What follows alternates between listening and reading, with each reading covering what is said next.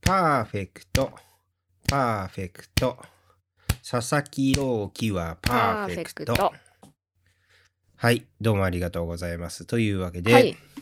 先週に引き続いて野球ネタを引きずっているんですが、はいはいはい。。といううのも、えー今回は4月17日ですね、日曜日に収録をしておるんですけれども、はい。えーと、ちょっと、あの、話をさせてください。どうしても仕方ねえ話したいんだ。はい。どうぞどうぞ。 ごめんなさいね。あの、こう、リスナーの方もあんまり野球に興味のない人もいると思うんですけれども、まあなねるべくちゃんと話すので、うんえー、どう、どうか話をさせてください。はい、どうぞ。えーと、僕はですね、野球の、その、千葉ロッテマリーンズというチームのファンだったんですけれども、はいはい。えーと、ここ5年くらい、あんまりちゃんと見てなかったんですよね。うん。で、それはなぜかというと、理由の一つに、あのー一緒に千葉ロッテを応援していた友達が、はい。えー部長って言うんですけれども、もうこれから部長って呼びますけれども、その部長が、えー東京から移住してしまって、ああ、はいはい。うん、なんか一緒に見る友達がいなくなったと。あえあ、ーそっか。言うのたがまにじゃあ一緒に見に行くみたいなのが。そうそうそうそうよくあったんですそう、ねうん。うんそれがなくなったとかいうのがあって、なんとなくちょっと離れてたんだけれども、うん。えー去年の秋頃に松田さんに今ロッテいいっすよっていうふうに言われて、行ったかも。あ、そうなんですかと思 って。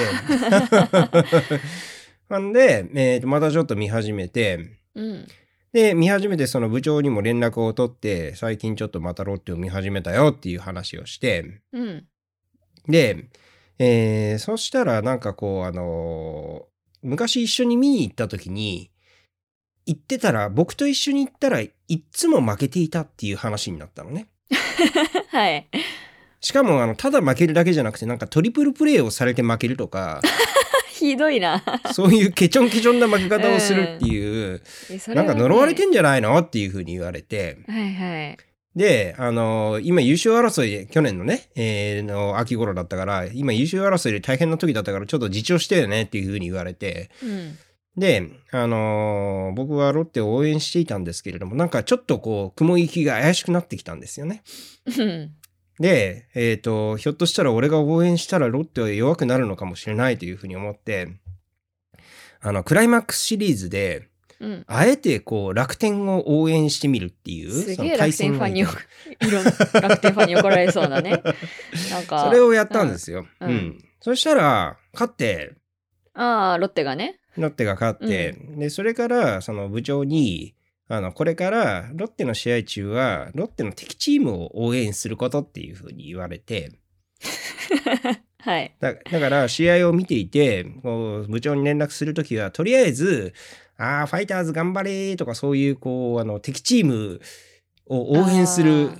メッセージから入らないと怒られるので、ああ、仕方ないね。そういう感じになってたんですよ。で、うん今年はもう、えーパ・リーグ TV というのを契約して、うん。はいはい。で、ほぼ毎試合見ながら、あの、敵チームを応援していたんですけれども、変な人。ね。 そんなところに降ってはいた佐々木朗希ですよ。まあ、降ってはいた、降降っってて湧はいいたたわわけけじじゃゃなないいんよですけれど育ててきたんだよ。ね。 あの、なんだよ、降って湧いたとは。いやいやいやいやいや。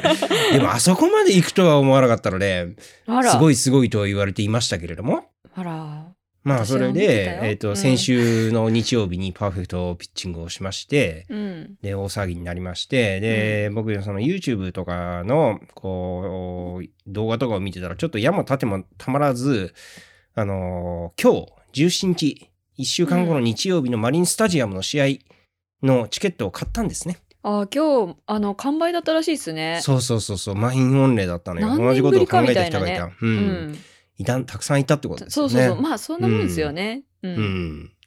ほんで、でも、あのーそこはこう、三塁側のね、ビジタうーんの。席を買って、うん。まあ、でホームだから、うん。そっちにも多いんじゃないですかまあそっちにも。もそこそこいましたけども、うんで行ったんですよ。で、行ったらすっごいやっぱ気持ちが良くて、あいい天気でしたしね、う今日。ん、マリッサ行くのすごい久しぶりで、もう何年ぶりかな、5、6年ぶりだったかな。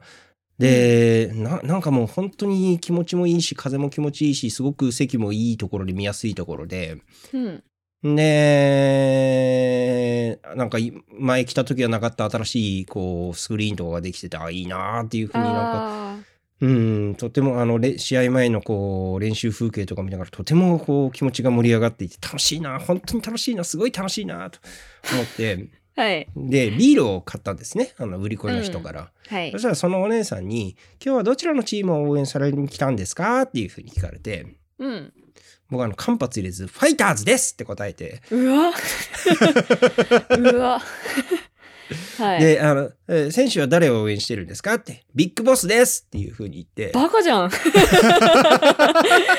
あ、ちょっとあんまあれかなみたいな、多分、売り子側だったら怖えよ、その人。いや、だかうんら、あ、のー、設定としては、あの、北海道出身で、別にそんな今まで応援してなかったけど、なんか新庄面白そうだなっていうことで、うん。ちょっと見に来た人っていう、そういう、そういう設定でね。あ。そうなんだはい。はい。で、試合を見始めたんですよ。はい。めちゃめちゃもうすごい最初は楽しかったんですよね。もう気も気持ちもいいし、うん天気もいいし、久しぶりの球場だし、もう何もかもがもうすごく楽しくて。要はね、エース対決でしたからね。ねある意味うんで、佐々木朗希は、うん。うん。もちろんこういいピッチングするのは分かってたんだけども、はいま。あさすがにね、こう冗談では言ってたけど、2連続パーフェクトとかそんなことはないでしょうとうん。いうふうに思ってたわけですよ。だって、そはのい前回のパーフェクトだって28年ぶりだからね。うん。うん、そんな普通に何回も起こることじゃないから、うんうんさすがにまあねっていうふうに思ってたんだけども、1回、2回、3回、4回と、もう一人のランナーも出さず、えーずーっとパーフェクトピッチングが続いてくるわけですよ。うん。でもなんかその辺からすごい緊張し始めて、はい。日常こう気持ちとしてはこう、ビッグボスを応援していなければいけないはずなんだけれども、めちゃめちゃこう、あの、そのファイターズの攻撃中に一喜一憂し始めて、うん、で、もう7回ぐらいとか本当にドキドキして、吐きそうになるぐらい、 緊張しなが一ら、本出ちゃうんじゃないかなみたいなのはね。そうそうそうそう確かに緊張しますね。球場全体がね。そうそうそうそうそう。だから、もう外野に飛んだだけですごい歓声というか、まあ、ああ、ファールフライ、イとかめちゃくちゃ、うん、なんか、その場すごそうですよね。そう、すごかった、すごかった。うわーみたいな、本当にただのファールフライなんだけど、そんな感じになってて。い。いいっすね。うんだから、もうその、ドキドキが止まらない状態になってたのよね。うん。で、もうなんかそのあたりから、こう、興味としては、佐々木朗希がパーフェクトをするかどうか、になっていて。まあまあまもうあ、そうですよね。もちろ。うんんで、実は0対0だったんだけれども、うん。ロッテはなんか割と毎回に近いぐらいランナーとか出してたし、うん。まあそのうち入るでしょっていうくらいの感じだったんだけれども、うん。なんか気がついたらあれよあれよという間に8回裏まで終わって0対0になってて、うん。で、9回表で交代になったんですよ、佐々木朗希が。はい。マズダに。でなんかちょっとそこでびっくりしちゃって、もちろんそれはあの戦術としてはせよくわかるんだけども、そういうもんだっていうのはわかまるあんだけれまあども。まあ、あうの、ちゃんとね、むしうろんそうやって育ててきたからこそ、今ね、一軍でね活躍してるから、で着球先発でピ、ッチャーとしてはね、あうのん、どこ8ま回でを延0長に点なでるかも抑わえたかかんら。ないね、し、うんうん全然十分だってことでわかるんだけど、なんかそれまでずっとこうパーフェクトになるかどうかっていう目線で見てたから、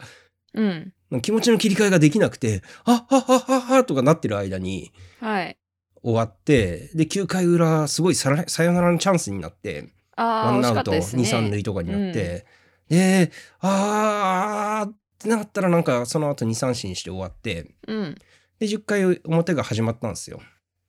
で、あの、ピッロッテのピッチャーが増田から西村に変わって、うん。なんかね、その時にね、すごい、球球場の空気とかもガラッと変わってしまって、あれうんこれひょっとしたら負けんじゃねみたいな。ほう。間違ったらこれ負けんじゃねみたいな、そんな感じになってきて、ああ、もうそれまではね、ロッテファンはみんな勝つけど、なんか打たれずにいてくれよみたいな感じで見てたのが、あれ勝つのは前提で、そうそうそね、パーフェクトになるかどうかっていうことでしかう。うん。見てなかったのに、あれこれひょっとしたら負けんじゃねっていう可能性に気づいた瞬間に本並にホームランを打たれまして、ん万波んまあ、万波、万波、そうそう、万波にホームランを打たれまして、 はい。で結局そのね、1本のヒットの1点だけで負けてしまって、ね。ね。ほんで、僕はその部長に、マリンスタジアムできんという、まあ、それ はね。 今までや、じゃあなんで、ね、今までやってきたことなんだったの今日はなんで応援しちゃったのかなええねえ、ほんとね。なんかすごい、こう、切なかったね。あの、あーもかわうい何かというと、うんもう本当にね、感情がね、最初はもう救助中着いた時はすごい楽しくて、うんで、その後すごいドキドキして、うんで、なんかそのドキドキが、ちゃんと処理できない時にもう負けていたっていう 感じで、まあそうでしょうね、ううんん。うんなんかもやっとするそう悲なのしいよ。ね悲しい。で、ま万波がヒーローインタビューだったんだけども、うんいや、もうやばいっすね。超テンション上がりますよ。とか、そういう感じですごいバカな 感じの話をして真いんて中はいいっすよね、 うん、あのそれがまたなんかこう飲み込めない、こうななんなんだこ の、なんなんだこの若状いか況らねはっていう、うんううんんおーっていうそういう感じでした。ああそうなんですねね はいえすげえなごめんなさいな10分ずっと野球の話してんじゃんごめんなさい。はいいや、そんな感じです。松尾さん何か告知みたいなものはございますかああそんなあなたに、えっと、ロッテファンの人におすすめなのがはい。 「えっと、野球場でいただきます」という漫画ですね野球場でいただきます。はい。はい一時期あのグルメ系の漫画っていろいろ出てたんですけどほ「野球場でいただきますは」うんあの、場所あのマリンなんですようはあ、 1話本当だ。女の子が、あの仕事のなんかストレス発散は球場で酒とうまい飯を食なるべほるどのが一番っていう感じで、はい、そのストレス発散してで友達もできてみたいな感じのね漫画なんですけどははあの内野席だから外野のご飯が食べれないうんどうしようみたいな感じで悩んだりとあかー外野席のあのもつ煮が食べたいのにとかはい。なんかねあの割とその球場のググルメをねいろいろ紹介している漫画で面白いなでるほすよど。。面白そはい、あの今度、まあ、マリン出禁なんでねあのかわいそうなんでこれを読んであマリンってこんな感じだなってあの 思ってもらいながら読んで読むといいんじゃないでしょうか。う。はい。はい、じゃあ、 そういうわけで、えーやっていきましょうか。今夜も。読めば助かるのに。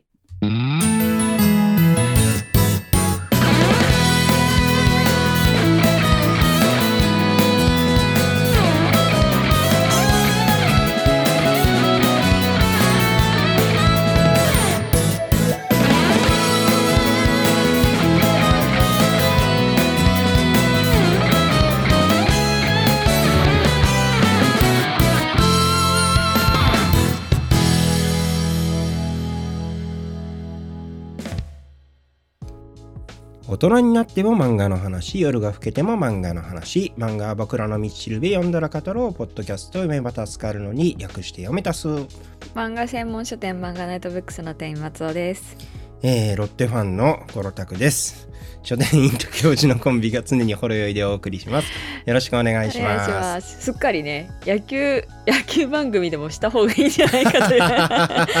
野球雑談がね野球界でもしましょうかね、今度。そうですね。それもまたあの考えましょう。えーとこのポッドキャストは松尾さんがおすすめする読めば助かる漫画作品を僕が読んできて、あとは飲みながら話をしましょうというコンセプトでお送りしていますが、はい、えー今回は、えー2022年度だよ、新年度だよ、えーおすすめはい作品紹介はい対決ということで。対決 うんはいはえーいすでに早速松尾さんから一つ、えー野球場でいただきますうん、野球場でいただきます。そう、えー出内哲夫さんですね。かな、うん、あ、そうです、そうです。はいはい、えーいただきました。いいっすよということそうで、えーこんな感じで、あの順番に適当に最近読んだ作品のお話をしていこうかなという回です。はーい。はい。私紹介したから、ゴロ先生紹介されます。ああ、そうしますかね。あうんはい、 どうしようかな。あーあと、なんか、あの、え、いや、いや、いい、いい、いいやあやってくれ、やって。うんちょっと先に何ですかそれなんかね、あのね、何今、ですかそれ自分の中でのこう、あの、リズムがよくわからなくなっています。ので 知らんがなはい もう今日はおかしな日だったので、もうよくわからなくなっています。はい。はいはいはい。はい。あ、じゃあ、最近読んで、あの、はい面白いな、おすすめだなって思ったのが、うん。あのーこのポッドキャストでも、うん。朝日ナグっていう、はいはいはい。あの、なぎなたのね、部活動の漫画の、あのー紹介したじゃないですか。うん。その作者の小崎愛さんがあの新しい作品で書いてるのが、はいはいあはい。のセシルの女王っていう漫画なんですよ。セシルの女王、あ、こそれね、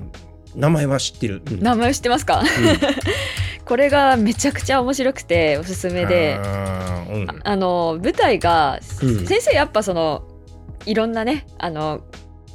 国の歴史とかお詳しいからすぐピンときちゃうんじゃないかなって思うんです けど何ですかそれいやそうあれ私、はいはいいやはい私あんまりあの、あれですよ日本史選択だったから海外の,、あの歴史全然詳しくなくて、うん 割と漫画を読んでなんか知ったりとかそういうことがね、結構多いんですけど、この「セシルの女王」は舞う台ん16世紀のイングランドイングランドはあで、うんえっと、主人公はウィリアム・セシルというはいはいあのまあえっと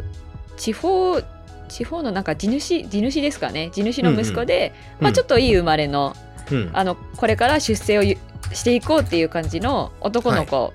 で喧嘩は強くないけれども頭は切れるから、あの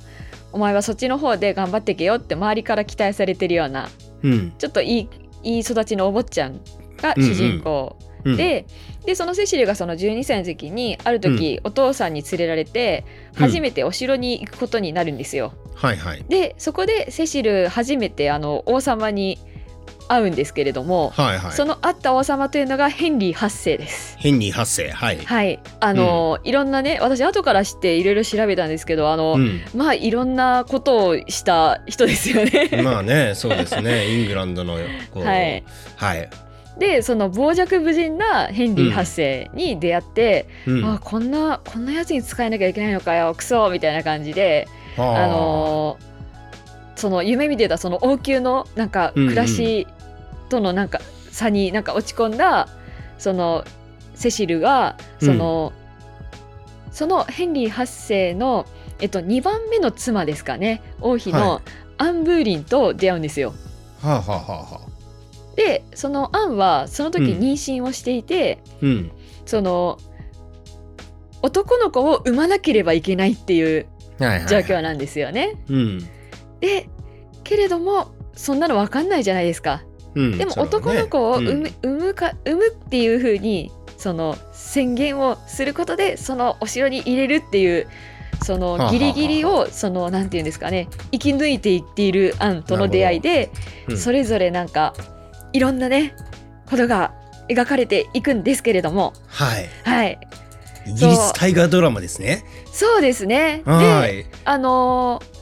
ーなんていうか、うーん、朝比奈宮と同じく、うんうんなんだろうな、そのキャラクターの描き方がすごい私は好きだなと思って、うんえっと特にいいなって思うのが悔しいっていう感情とか、ほそうこからどう乗り越えていくかみたいなところって朝比奈宮でめちゃくちゃ書かれてたと思うんですけど、はいなんか自分の至らなさとか、その幼稚さとか、はいそういうのをなんかになんか壁にぶつかって出会ってなんかどう乗り越えていくかみたいな成長が朝比奈宮だと思うんですけど、はいそれがね書かれてるんですよ。ほうこでも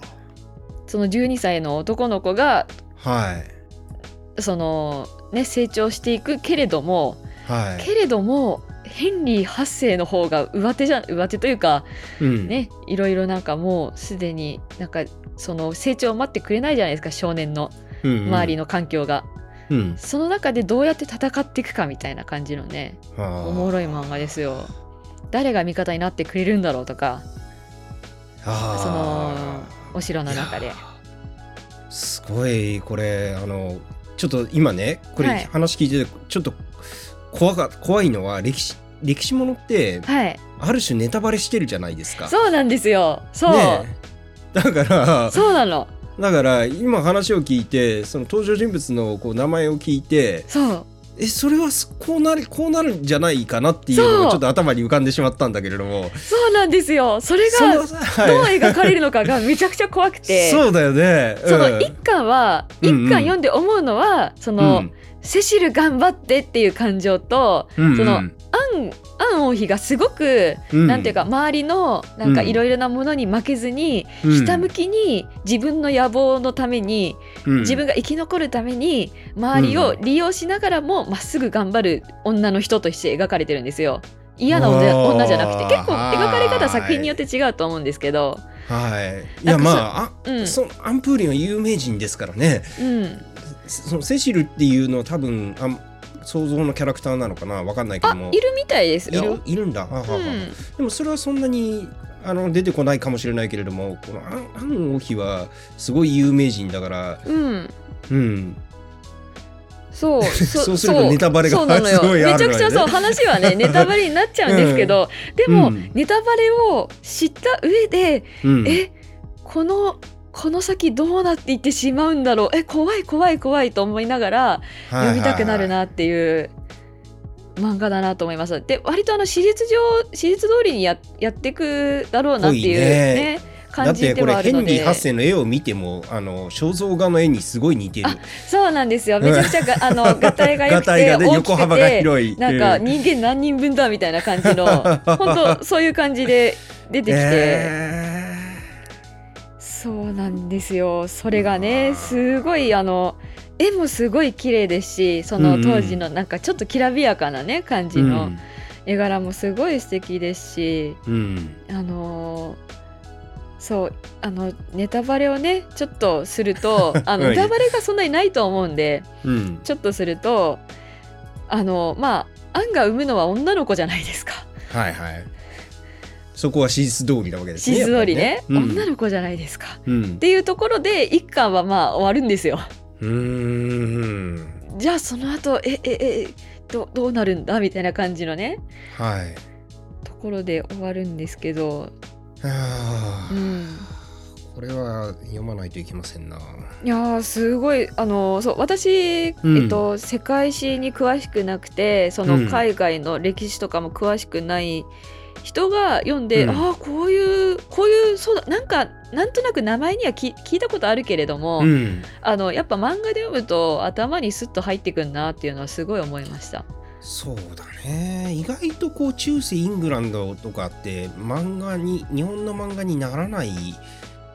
気がするうんね。あの書くのねめんどくさいと思うんですよそ絶うだ対。ね、うんうん、で、えっと、書かれたとしても、えっと、何かしらのフィクションというか、うんうん、あのそうだね。 7人の、のシェイクスピアとかも多うんう分んそうだと思うんですけど、うんあのちょっとねオリジナルの要素が入ったりっていうことが多いと思うんですけど、うん結構ここまで真正面にうん、書かれることっていうのは珍しいんじゃないかなって気そうがしかまもすしれないね。ですね。もう三国志とかはもう本当に死ぬほどこすられてますけどもね。うんうんそう歴史もので言っても。うん、そうですねあのなんか戦いっていうよりもうんなんかそのいろんななんか感情ぐちゃぐちゃっていう方なのであのはい少女漫画にやっ人間ドぱラりマですね近いんですよね。ね。うんうんうんなんか男性がそのた戦う漫画好きっていうよりもなんかうんどちらかというと少女漫画で描かれるうん舞台なんだろうなっていう気はしますね。なるほど。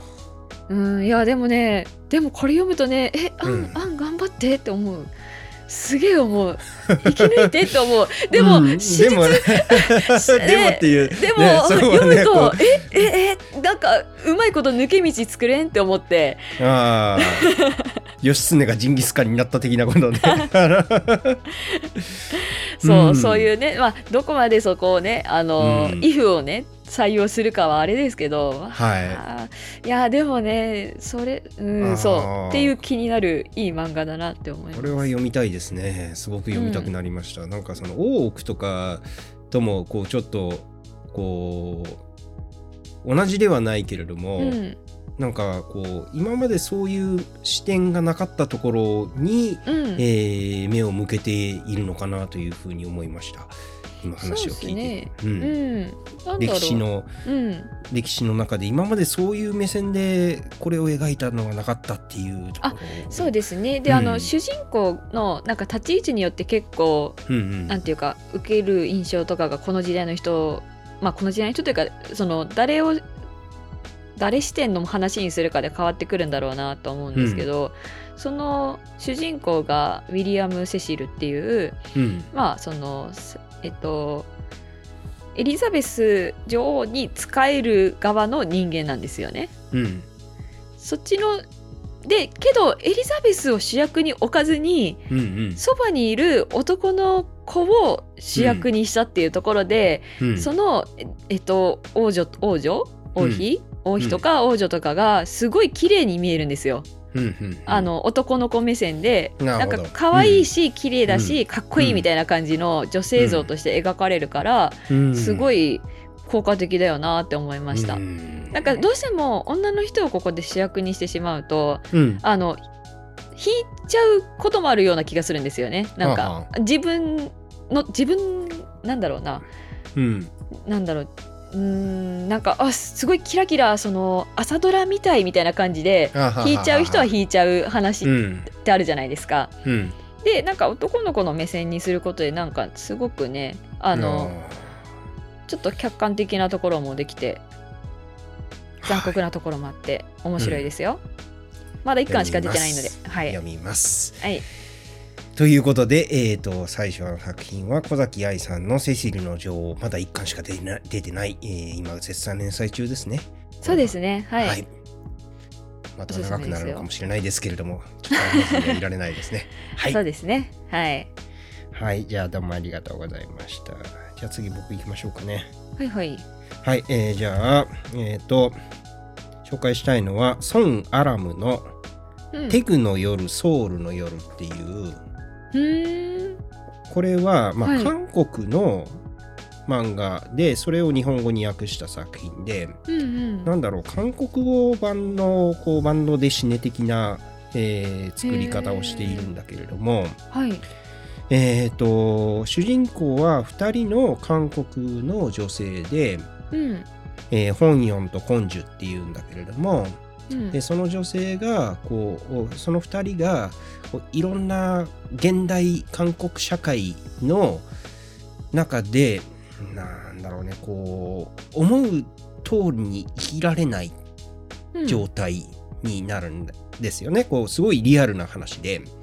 まず、本ンはこうソウルで生まれ育ってですごい自由に暮らしていてイラストレーターになって毎日こうなんか芸術家の友達と飲み歩くみたいな生活をしてたんだけれども。はいうんあのー妊娠して結婚してうんうん、でその、えー、と夫の、えー、と実家がテグっていう、うんちょっとそのソウルから比べたらい田舎の土地ででそこはその割とこう伝統的な拡張性文化がすごい残っていてうんで、えーなんか法事とかで本ンは、えー家族でその夫の実家に帰るとすごいこう嫁としてこき使われるみたいな。ほそういう感じのう現実があって。そういうねうんで、えー本ンがソウルで友達になったコンジュは、うんそのテグで生まれ育って、うんでもこんな街はもう嫌だと思って自分はソウルに行ってなんとか、えーと自分の人生を切り開くんだっていうことでソウルに出てくるんだけれどもうんでもなかなかそこでこういろんなことがうまくいかなくて。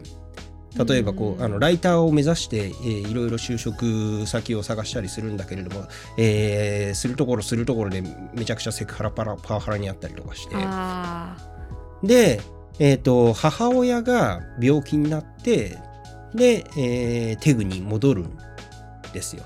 はいでそういう2人の話でうーんじゃあ結構リリアルなリアルなそうあの現代を生きる2人の韓国の女性の話で。うーんでね、この作品何がすごいかというとね、あのね、そういうこう、まあ、ちょっと辛い話を描いて、辛い人生、辛いっていうかな、こう、リアルな、なかなかうまくいかない人生を描いてるんだけれども、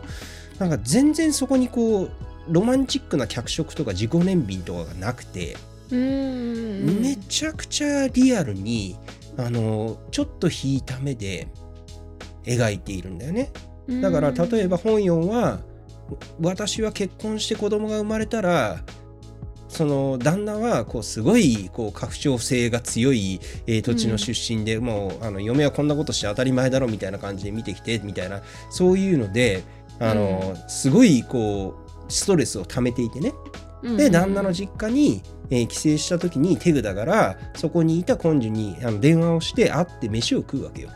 うんで飯を食ってそこであのすごいこう生活の愚痴をす言うわけ本ンは根性に対して、うんうんそしたら根性はそんな本ンをあの母親の病院に連れて行くんだよねうんつまり私はこの母でその根性と母親の関係っていうのは必ずしも良くなくてうんうん、母親は母親で何か言いたいことがあるし根性は根性でやりたいことがあって、なんかそこは噛み合わないんだけれどもはい。でも家族だからそこをつまあまあその家関係は切れなくてっうん。ていうようなのがあってで本ンは自分がそうやって今私すごい辛いんですけどっていう感じでそうのんソウルにいた時の友達に話したつもりだったのに、そういうそのこの人この友達のこの子は自分はそんなことを全然知らなかったけれどもこの子にはこういう現実があってうん。うん、っていうのを見せつけられそうだよて、うん。で、うんすごくショックを受けるんだよねあの、うん。今までもうあの全然痛くなかった夫の実家に帰りたくなってしまったっていうふうにへえ。言うような。話で、でで。面白いですね。う。うんん、なんかねこうねその根性はさっきも言ったけど母親とうん。ぶつかり合うんだけれどもうん。それでねこの漫画の中ですっごいちゃんと喧嘩するのうん。ちゃんと言い合いをするの。あそれが。ね、うん日本の漫画ではあんまりこう、えー、と見たことがないええ。のでうんああ。そう母っとす大ねうんうん人になった娘が、なんでそんなことするのみたいなことをちょっと言い合うだけじゃなもういいとかじゃなくてうん。すっごいちゃんと言い合うんだよねあの見見開き2ページぐらいにわたうっんて。うん。でなんかお互いちゃんと母親もあのーわがままを言ってるとかじゃなくて自分なりにこう、本当にうん娘に対してこうしてほしいという気持ちがあって娘は娘で自分はこうしたいという気持ちがあってそれがその見開き4ページぐらいの、あのダイアログの中でぶつかり合ううんうん。のよね。確かにあの韓国の漫画は結構それ書かれるの多いですね。ああのー女の子が、その学生とかでそのうん弟の方がその進学の優遇とかされて、はいそのはお母さんもそれがおかしいっていうのは感じているけれどもちょっと我慢してね、みたいな時にい、ちゃんとそこで腹割ってそのはな話す、うん、うんなんか母親と娘っていうのは結構きちんと描かれてる気がしますね。うんそれほどなんというか問題意識があるんだろうなっていう感じもしますけど。うんでそんな風にこう、まあ、ある種ちょっとこうリアルで重たい話なんだけれども、うん最後はなんかちょっと希望というか本本読も根治もでもこのこの現実をちゃんと生きていくんだろうなっていうそういう力強さを感じさせるようなそういうエンディングになっていてあの別になんかすごくいいことが起こるわけじゃないんだけどね。うんうんう、うんんでもでもこの現実の中でこの2人はこういう風に生きていくんだろうなっていう、うんうんちょっっとそういう希望みたいなものがあったりとかしていいですね面白そう、ううんん、なんかすごくねあのぎぎゅっとした心が漫画ですね。うんあの夜、まあ、タイトルにも「テクの夜ソウルの夜」っていう風になってるんだけど夜が、えーはいシーンとして描かれてその都会の夜をこういろんなことを考えながら歩くシーンとかがあったりとかして、うんもうそれその感じとかへえうーんななんかこうすごいいいカルチャーショックを受けたなという感じの、うんなんか去年映画で見た「あの子は貴族」をちょっと思い出しましたあーその違なっるほどた女性同士、うんなんかまあいろんなその設定は違うとはもちろん思うんですけど、うんなんかそんな読語感に近いのかなっていう、ああ近いと思う、うん、ああ、うんちそょうっだとと思うすごい気になるな、うん韓国的な要素はもちろんすごいいろいろ入ってるけれども、ううんんいろいろ近いところあると思う、うんおーいいですね読みたいなうんえっ、とソン・アラムのは「いテグの夜ソウルの夜テグの夜ソウルの夜はい」はいじゃあそういうことで、はい松尾さんいきますかあそうですねうんじゃあ先生もしかしたら読んでるかなっていう気もするんですけどはい、えっ、とおすすめなのがうん「くじま歌えば家ほろろ」読ん知でらますないそれは全然知らなかったはい私今これ歌えば家ほろろはい「くじま」カタカナで「くじまカタカくナですじねま」はい歌えば家ほろろっていう不思議 な、うはいんなんとも不思議なタイトルなんですけどうんこの「くじま」っていうのがうん、あの謎の謎の生物なんですよ。ほうほうあのこういう足が長くて身長は人間ぐらいあってはああの鳥なのかな みたいな、はあちょっとペンギンっぽい柄のそうですそうです、 はいなんか変なゆるキャラみたいな感じのはいはいあのなんか不気味な生物なんですよ。はいはいはいであの主人公の中学1年生の男の子があの、うんこの謎の生き物のクジマが、うんえっと、自販機の下で、えっと、小銭を漁ってるところ を、 えっと、たまたま目撃をしてはい「それ犯罪だけど」って言って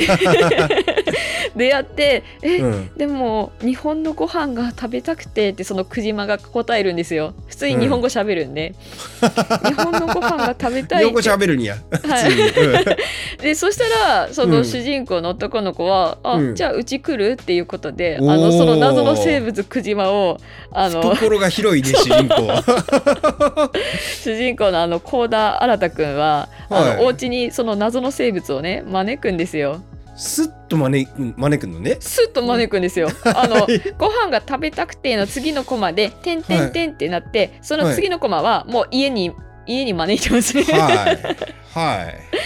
で新田君なかなかのはいはい、あの、うんすごくね受け入れる力が強い子なんですけど、うんあのクジマはその宇宙から来たのって聞くんですようんそもそもその生物あの宇宙人みたいなものかなと思ってて、宇宙からら来たのって聞いたら、ううんん宇宙じゃないよロシアだよって答えるんですよ おお なんかあの夏とかあったかい時はロシアで暮らして寒くなると日本にやってくるんだって渡り 鳥そう当たり鳥みたいだなって新田君もか思うんですよ。 であの別になんか虫とかを食べててもいいんだけれどせっかく来たから日本の美味しいご飯食べたいですって言って、クジマが うんクジマが くじまっていう。おいうんはいはい、まあなんかなのでうんあのまあそういうね日本食を食べたいだけの謎の生物クジマなんですけ ど。はいあの、あ、そうだ、今日お母さん用意する時間なかったから、冷凍パスタでもいいって、その主人公のあ新田くんはね、言うんすよ。うんでそそしたらね、次のページで、めっちゃロシア語で切れるんですよ、その鳥が、クジマが。こ冷れは凍ねパスタは嫌なのあのわざわざ来て、お前そんな冷凍パスタってわけないだろ、みたいな。目をね、カッて開いて。お前なんでお話を聞いてなかったのか日本食だよみたいな冷凍パスタじゃねえよみたいなのをロシア語で切れるっていうあのクジマ怖っそう。まあそんな感じでね、まあ新田君はね、だけど僕料理なんて普段しないから何も作れないよって言って、うんその卵焼きを作ってあげるんですけど、そんなにあのね上手なものは作れずに、うんあのまあ失敗しちゃったけどじゃあこれ、一緒に食べようみたいな感じで一緒に食べ,、食べるんですよそうのん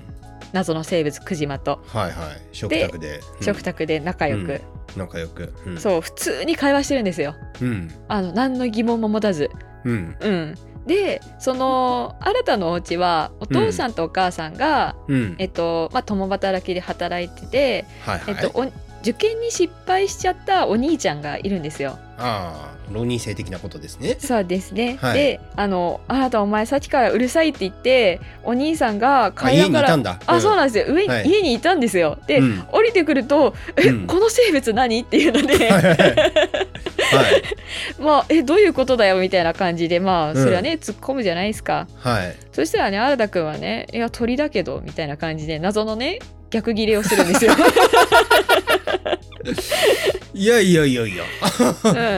うん、あいやいやいやいやいやいやあなたお兄ちゃんがちょっとうざいのかなそうあのでそれはそのうん次の話とか読んでいくと、おはい兄ちゃんその受験失敗して、なんかちょっと雰囲気悪くなってるんですよ。あのああ今まで優しいお兄ちゃんだったけど、はいなんはいかお前がなんかずお前はいいよな気軽にゲームとかしててみたいな感じであーちょっと嫌なお兄ちゃんになってて、うん家の中がピリッとしてたんですよ。うんでもこの謎の生物クジマが来たことでお兄ちゃんがツッコミに回らざるを得なくなったみたいな状況が生まれて、はあいのある意味、はいあのちょっと雰囲気が良くなるんですよこのうちの。はでまあクジマはね2話以降あのこのお家にあの住むことになるんですけどあはいいろいろあって、 いろいろないんですけど、いろいろなくて。い いろいろなくすてすんな居り候すんなり。すんなりね、うん。居候することになるんですけど、うん。なんかね、そのクジマがいることで、うん。そのお家の中の雰囲気がね、ちょっと良くなるんですよ。謎に、謎に。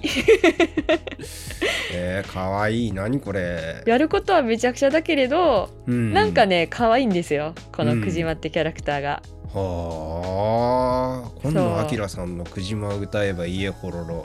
あのあ和山山さんがね、おすすめをされてて、おお、はい。それははいまた、なおさらいいですね。うん。あの確かにうん和山山さんの作品好きだったら好きだろうなっていうのをすごい感じました。た。あーそれはもうなんかもう絶対読まないといけない感じですね。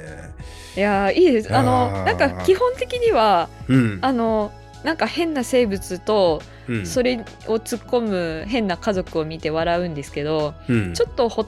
ほっこりするというかね。はいはい。あのカラオケ以降読んだ時のあのほっこり感とちょっとな近るいほかど。もしれない。あーいいですね えーおすすめです。オッケーじゃあ今度はあきらさんの「くじま」を歌えば「家ほろろ」とい家うほろろ。あ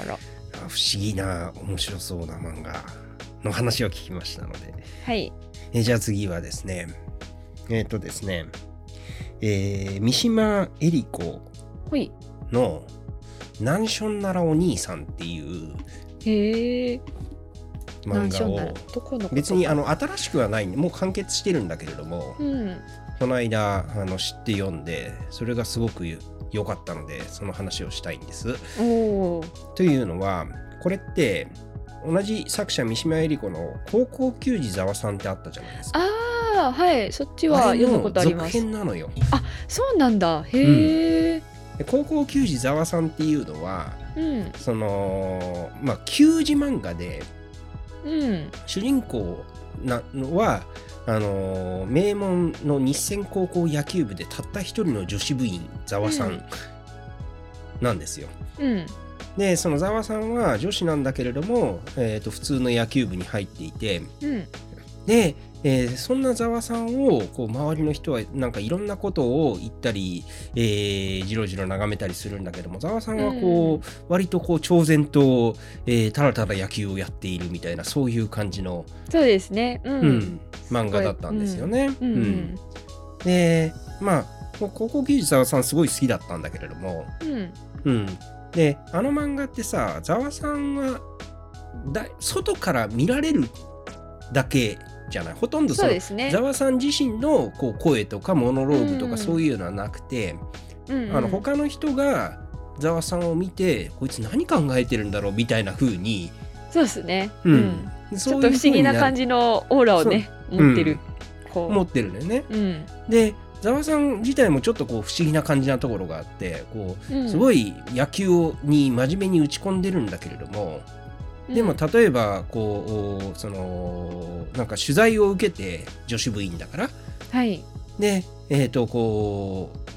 うんなんでこうそんな風にえっ、とわざわざこんな、えー野球の面目をの男子男子の野球部に入ろうと思ったんですかとか聞かれるとなんか釈然としないのよ。あうん兄がいたのでとかいう感じでそういうこういかにも受ける感じのそうですね。うん、あありがちな答えができなくてなんかこうそういうなんでやってるのかっていうことがそのざわさんがこう特に高校の1年2年の頃はそんなにはっきりしてなかったんだけれども、うん。まあだんだんそれがやっぱり野球がやりたいってことが自分で分かってきてうん。でえっ、と大学に入ったら大学の野球部には、えー入って、えー試合にも出られるから大学に入るっていうふうに心に決めて、うんうん。で、えっ、と、ちゃんと大学に合格して、高校球児沢さんは終わるわけよ。うん、そっか、そういう終わり方だった。うんで、それで難所ならお兄さんは、その、沢さんのうん、うん結婚した夫と、うん、それから、あの、お兄さん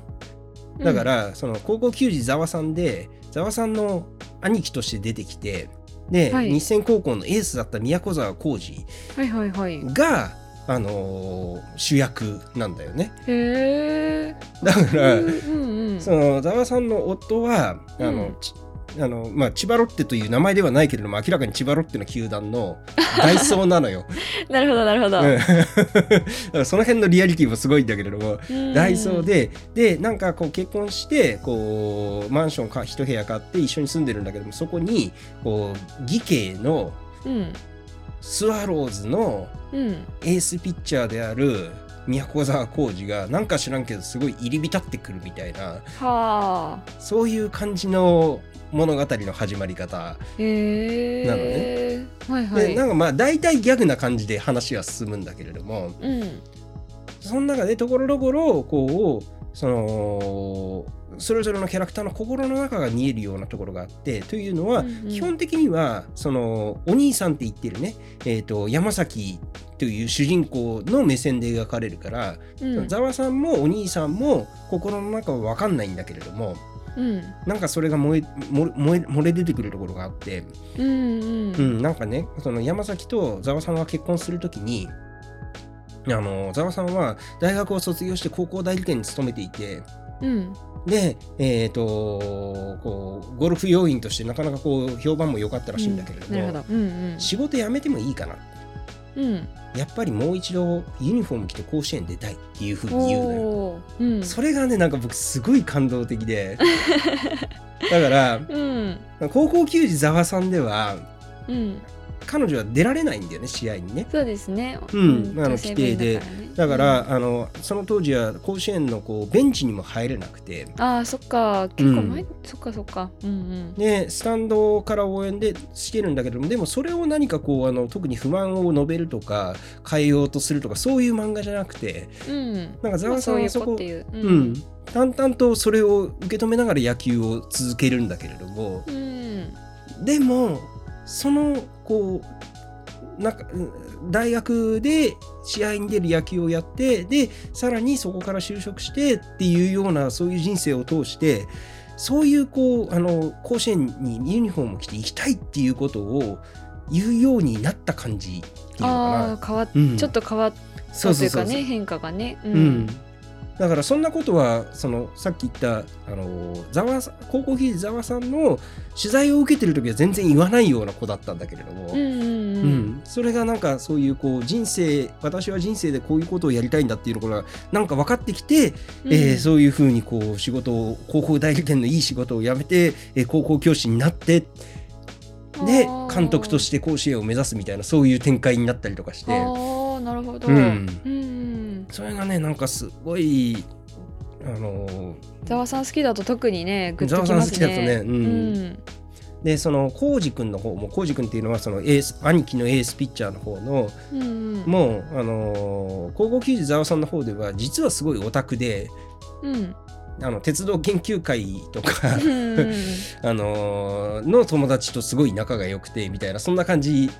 だからこう、えーすごい野球がうまいで、えー顔もいいエースピッチャーとしてあのめちゃくちゃ人気があるんだけれども でもはい心の中はそういうこう鉄道とかカブトムシとかがすごい好きなオタクでちょっとその辺のこう、あのーアンビバレンスな感じがねうん。うん、あるっていうキャラクターだったんだけどもそれがこうプロに入ってでも成功して結婚もするんだけれども、あのでもいろいろ悩みもあってみたいのがだんだん見えてくるうんのよ。うん、だ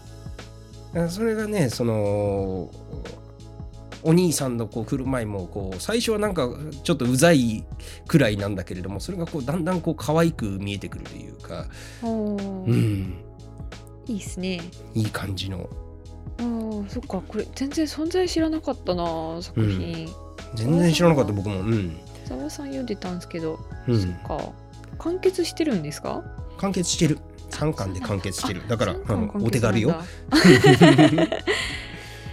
え。んだからね、や野球漫画ではないんだよね野球人漫画というかそうですね。うんまあざわさんもね、ザワさんもそう野球漫画には野球児漫画じゃないですか、うんそうね。うん。別にこう試合のシーンが長々と続くわけではないからなん野かその球をやっている人うをん描く、周りというかね、ううんんなんだ、ま、周りなのか中心なのか、うんまあ、あれですけど、うんスポーツを描いてるっていう感じではねまた違うから、うんうんでもそれがすごくいいいとういう感じで、はい、えーというわけで、あの、まあ、これね、ちょっとタイトルで、俺損してるんじゃないかなと思うんだけども、ナンションならお兄さんってさ、うんちょっとあまりになんだかわからないじゃないですか。 あの、いやというか全然気づかないですねタイトルだとあうのんざわさんのねえ続きだと分かんないんで、そこはうんね そこは分かりやすく置いてほしかったな ねそんな気がしますよね。うん、はい。えー三島恵里子さんの高校球児沢さんとナンションならお兄さんはいの両方おすすめです。はいはい。山本さん。はいあと1作ぐらいそれぞれいいですかね、えー、っとあそうですね最近読んだのがうん。最近でもないかあの少女漫画ではい。あの持田亜紀さんの「ゴールデンラズベリー」って いうゴールデンラズベリー。また少女漫画っぽいな。絵がねすっごい可愛いんですよ。あでこの持田亜紀さんって私が小学生の時にそれこそデビューしたぐらいのーベテランですね。そうですね、ベテランかベテランなのかいやわからないあのいっぱいいるからわからない。 まあ少女少女漫画にはね、すごい人がいっぱいいますからね。わからないうんで持田亜紀さんはなんか姉妹で漫画家でリボンで描かれててあ、あ姉の妹で。うんそうなんですよ牧陽子さんっていう漫画家さんがお姉さんで妹さんが持田亜紀さんっていう方牧で陽子は女優でいますけどね。牧陽子え牧陽子合ってるかな牧陽子で合ってると思うんですけ ど牧陽子って女優さんがいますよ。えっ、と漫画家でいるんですよ。漫画家でもいるんだ。はいはいは。はいい、あの、うんごめんなさい名前は間違ってないです。うん牧陽子さんっていはうはは少女漫画家さんがいて、うんその方がお姉さんで、うんうんでえっと妹さんが持田亜紀さんなんですけど、うんこれがね、そうすごい少女あの、うん、なんか少女漫画少女漫画をねたまになんなんていうの少女漫画すごい読みたいって時 になんか持田亜紀さんとか、うんそのリボン出身の人の絵ってすごい私好きだなって思いましたあのあーすごい華やか。なんですよはいはいはいはい。目の描き方だったりとか、キラキラ仕方だったりとか、うんすごい好きでうん。でこれ。れどういう話かというとうん。あのただこれ対象年齢ちょっと上の人向けのあの雑誌には書かれてるんですけどうん。主人公があのすごく大学院大学院を卒業するまで人生がすごい完璧な、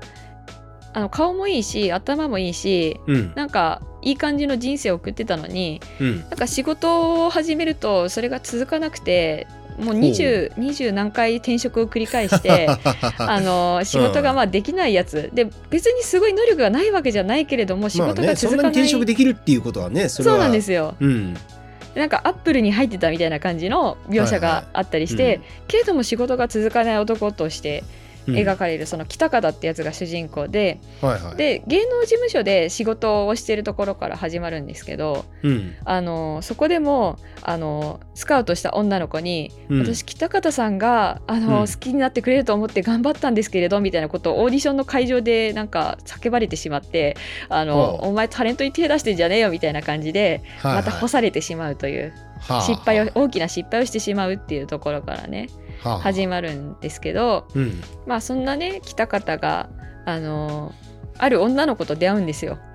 はい。でその女少の女漫子画ですからね、出会いますよね。そうですよれはねでその出会う女の子がうんあの男と付き合っては別れを繰り返す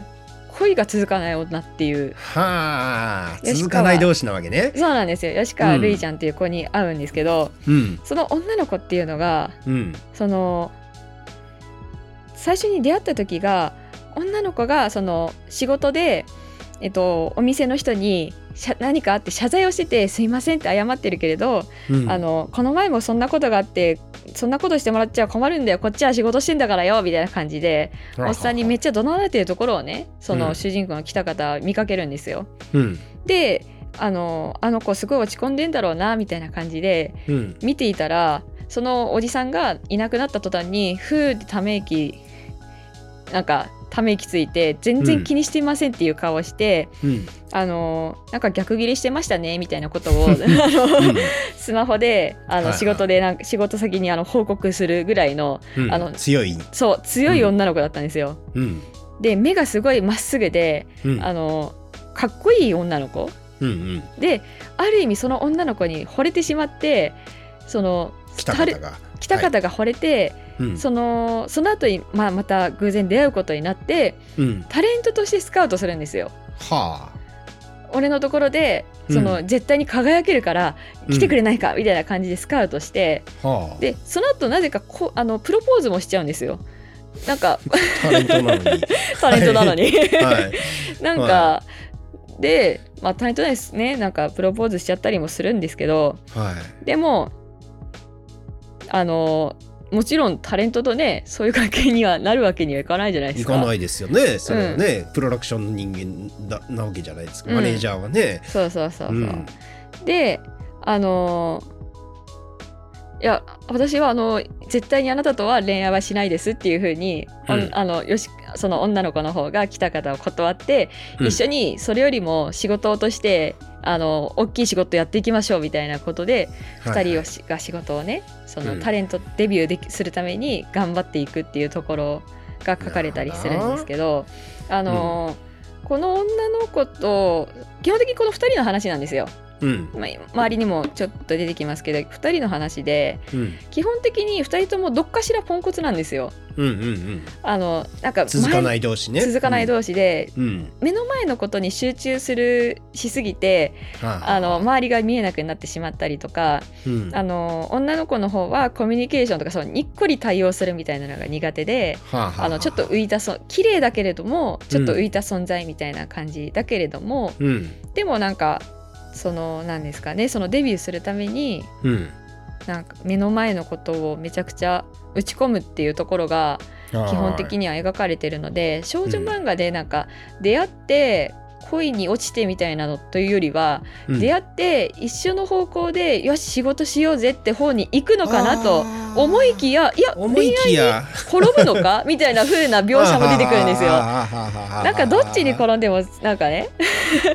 面白いなっていうようなそのちょっと転がされれてるんですよ。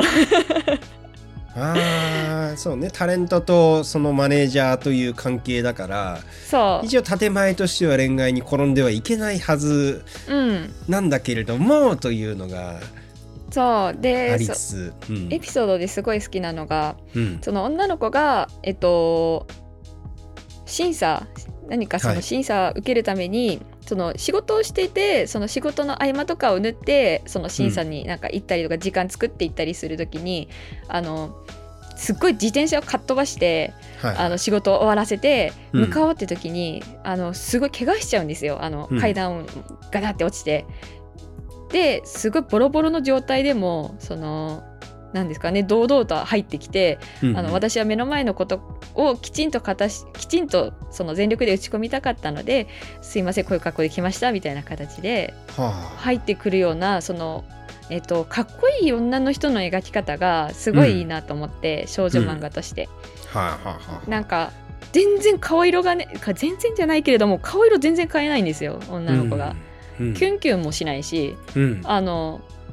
その恋が続かない女っていうのもそのメンタルが上下めちゃくちゃさ上がったり下がったりがうん出やすい人ではなくて全く出ない感じの続かない女なので、あ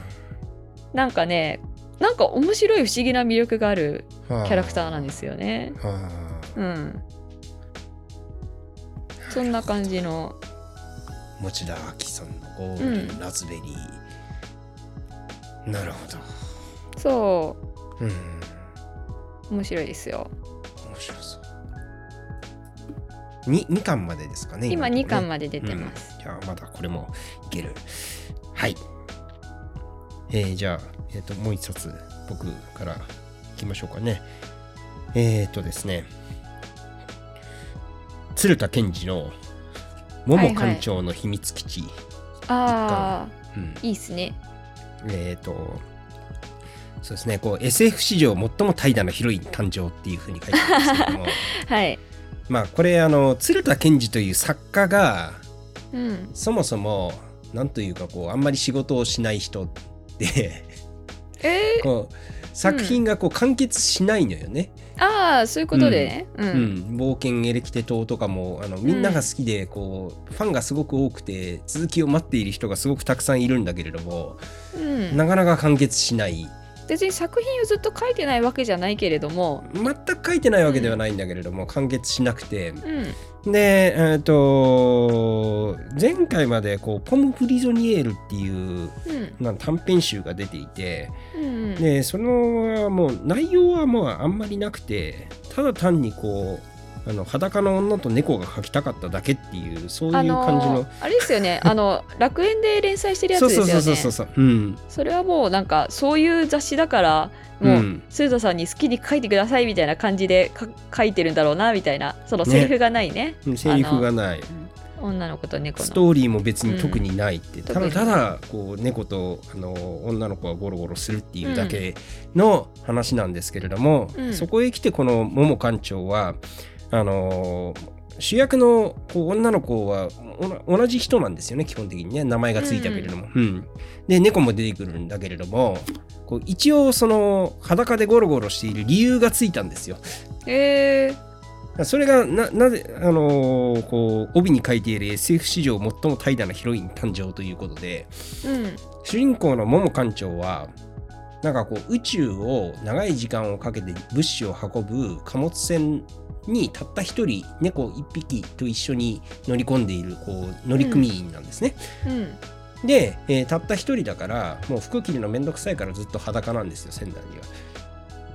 うんうんでだからそのなんかこう誰かにこう店で何かするような裸じゃなくてもう本当に面倒くさいだけの裸なのよね。うん、で、えっとそのそのこの世界のテクノロジーの中でなんか電子レンジみたいな機械があって、うんうんでその電子レンジはあのー要するに、うんえっと、料理を作ることができるっていう機械なのよ。電子レプリケートレンジって言って、うんうんえー自分でこう電気を使ってデータさえあれば、えーどんな料理でも複製できると。うんなんだけれども門館長はそれを使って、えーと料理だけではなくて自分の趣味の本とかをいっぱい作ってうんででその本を読みながら宇宙船の中でたった一人で猫に、えーと一緒にこう埋もれて真っ裸で過ごしているっていうそういう話へえなわけよ。はいなんだけれどもこうその本を電力を作って使って作りすぎてうん電力が足りなくなってきてる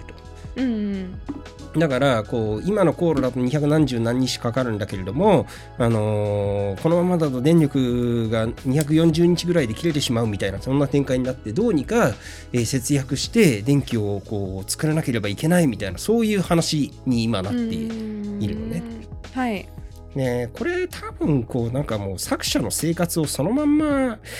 書いてんじゃねえかなというふうに思って要すなるるにほどはいここでの電力っていうのは要するにお金の話で。そうですねううんんこうあの食料もそれで買うけれどもでも、あのー自分の好きな本とかを買って、えーなるべくこうダラダラして過ごしたいだけれども、うんでもあのそれだと困っちゃうからちょっとこう働いて仕事をしてこう船外活動とかをしてどうにか、あのー電気を稼ごうとするみたいなそういう、んそういう感じのうんいいです ねうん、なんかこう、あのーそういうこう多分この作者の鶴田健二さんがあのうんやってる生活をこういう舞台の SF にしてはいやってるんだなっていうそんな感じのは作あ品ですねだから憧れるよねこう本本と猫に埋もれて過ごすっていうそういうあーなるほど憧れの生活うんで桃館長はこうすごいピンチではあるんだけれどもはい要するにこのままだとね確実に電気が切れて死んでしまうわけだからうんでも、あの割と楽天的というかなんとかなるでしょみたいな感じの明るさがあって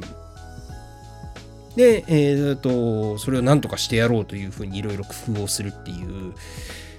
そういう話でそれもなんかすごくいいですね。うんうん面白そううんまあだからこれがこう終わっちゃんと 終わってくれるのかどうかっていうのがこうそんなにいいんじゃないですか終わんなくてもうーんねなんかそんなにあなんか私その人そそっかオチとかをそんなになんか期待しないで読むものだと思ってたまあそれはそうかもしれないね。うん。うん、でもなんかやっぱ続きが知りたいところはあるんですよね。ああなるほうど、ん。だから「冒険エレキテ島」っていう作品も、はい。うん、こうエレキテ島っていう謎の島がこうおー海の上を漂っていてはい。でそれにこう主人公の女の子とエンデバーっていう猫がたどり着いたみたいなところで今止まってんのよ、うーん、なるほど。気になるじゃないですかそれは。確かに、ちょっと書いてほしいですね、そこは。 ねうんうんという感じで、えー、と鶴田健二さんの「桃館長の秘密基地」でした。はいじゃあそういう今度感じで、えー、と今何分ぐらいでしょうか。えー、と1時間ぐらいもう喋りましたので、えーじゃあ今日今回は、えー新年度だよおすすめ作品対決ちょっとまとめはあの概要欄のところに書いておきますのでそこを見てください。はい。お疲れ様でした。お疲れ様でした。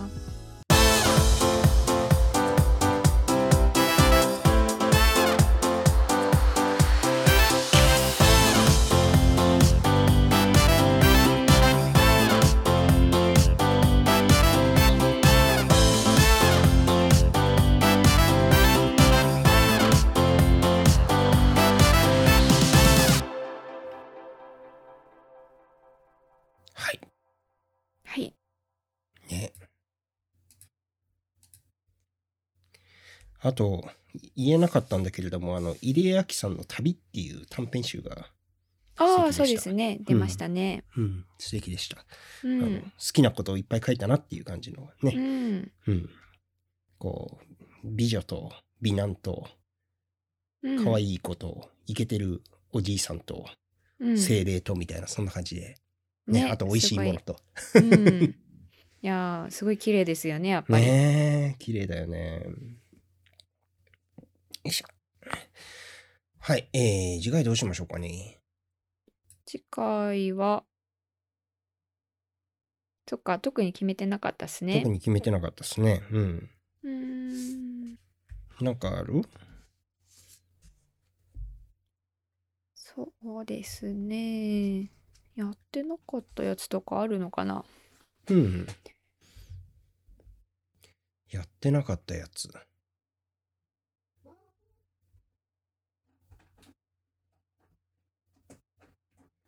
うーん。あ来世ちゃんは読まれました来世ちゃん。来世ではちゃんとします。ああ、それ来世ちゃんって言うんだ。来世ちゃん。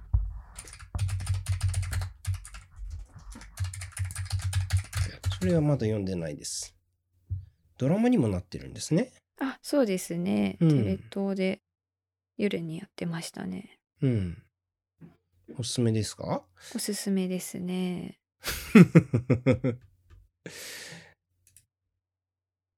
じゃあこれにしますかちょっと待っうて。ーんでも、なんか他ありましたっけ八巻、八巻まであるとちょっと、ちょっとあの来週までは一週間はき厳つしいな。そううん。うーん、最近メモしてないからもう忘れちゃいましたね。えっ、と、まあダーウィン、ダーウィン事変はいいとして、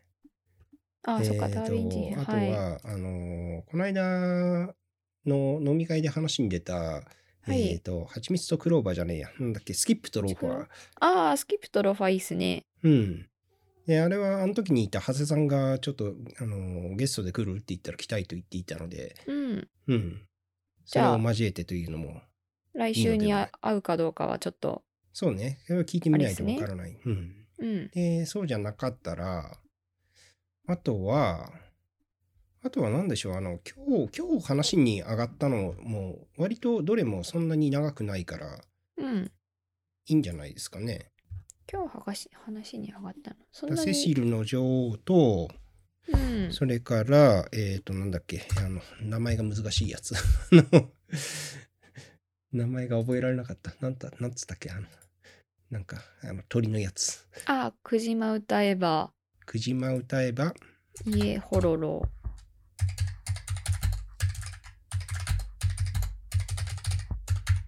はい。あとはあでもゴールデンライ一ンうん、巻しかそれぞれ出てないんで、じゃあ多もう分、少しセ食シべルる。の女王とかは、うん。もうちょっと続いた方がおもろいと思いますよ。うん。えー、じゃあどうしましょうーん。 う。うん。何、何か進めてたっけえーと、なんだろうな